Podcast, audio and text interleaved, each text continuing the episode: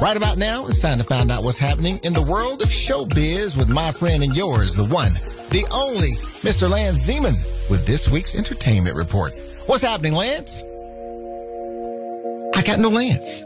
Dookie, Only the Strong Survive is the title of the 21st studio album from Bruce Springsteen. The album is a cover of R&B and soul songs with the boss stating that he wanted to make an album where he just sang and tried to do justice to some great songs. Tracks include Night Shift made famous by the Commodores and the number one hit by Diana Ross and the Supremes Someday We'll Be Together. The album drops on November the 11th.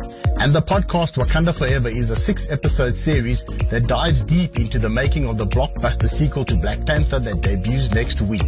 The podcast features interviews with director Ryan Coogler, producer Kevin Feige, and star Angela Bassett. And it incorporates audio narrative storytelling about the comic book mythos as well as honoring the legacy of the late Chadwick Boseman. The first episode is currently available to download or stream.